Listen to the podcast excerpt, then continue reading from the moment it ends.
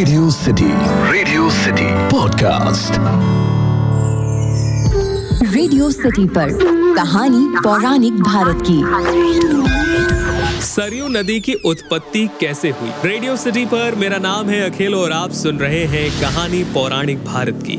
एक ऐसा पॉडकास्ट जहाँ मैं आपके लिए हमारे पुराणों से अलग अलग कहानियाँ लेकर आता हूँ। आज हम लोग श्री रुद्रायमल से ये जानेंगे कि सरयू की उत्पत्ति कैसे हुई।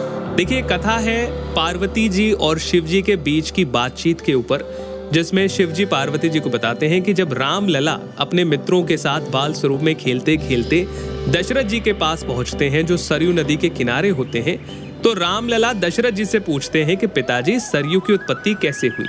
जिसके बाद दशरथ सरयू की स्तुति करते हैं। सरयू नदी जो है, वो स्त्री रूप में तट पर आती है।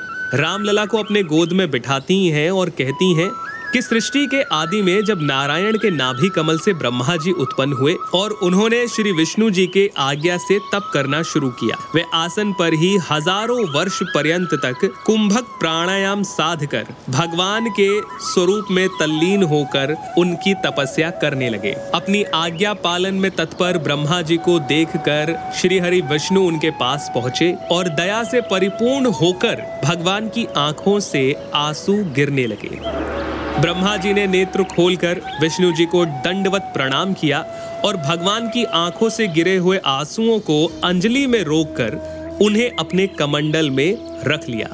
ब्रह्मा जी का मानना था कि ये ब्रह्म द्रव्य है और इसीलिए इनका उपयोग आने वाले समय में किया जाएगा। इसके बाद ब्रह्मा जी ने उस कमंडल को मान सरोवर में रख दिया और सृष्टि की रचना करने लगे।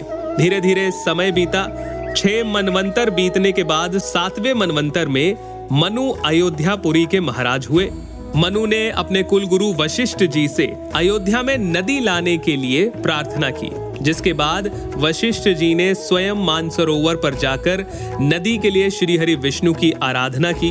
विष्णु जी आराधना से प्रसन्न हुए और उन्हें अपने नेत्रों से निकले हुए जल को दे दिया, जिसके बाद सरयू नदी मानसरोवर से शुरू हुई। वर्तमान स्थिति में सरयू नदी जो है, वो मानसरोवर से नहीं निकलती है, किसी दूसरे स्थान से निकलती है। तो ये थी सरयू नदी की उत्पत्ति की कहानी, जिसे आप पढ़ सकते हैं श्री रुद्र यामल में। सुनते रहिए रेडियो सिटी, मेरा नाम है अखिल रग रग में दौड़े सिटी। रेडियो सिटी पर कहानी पौराणिक भारत की।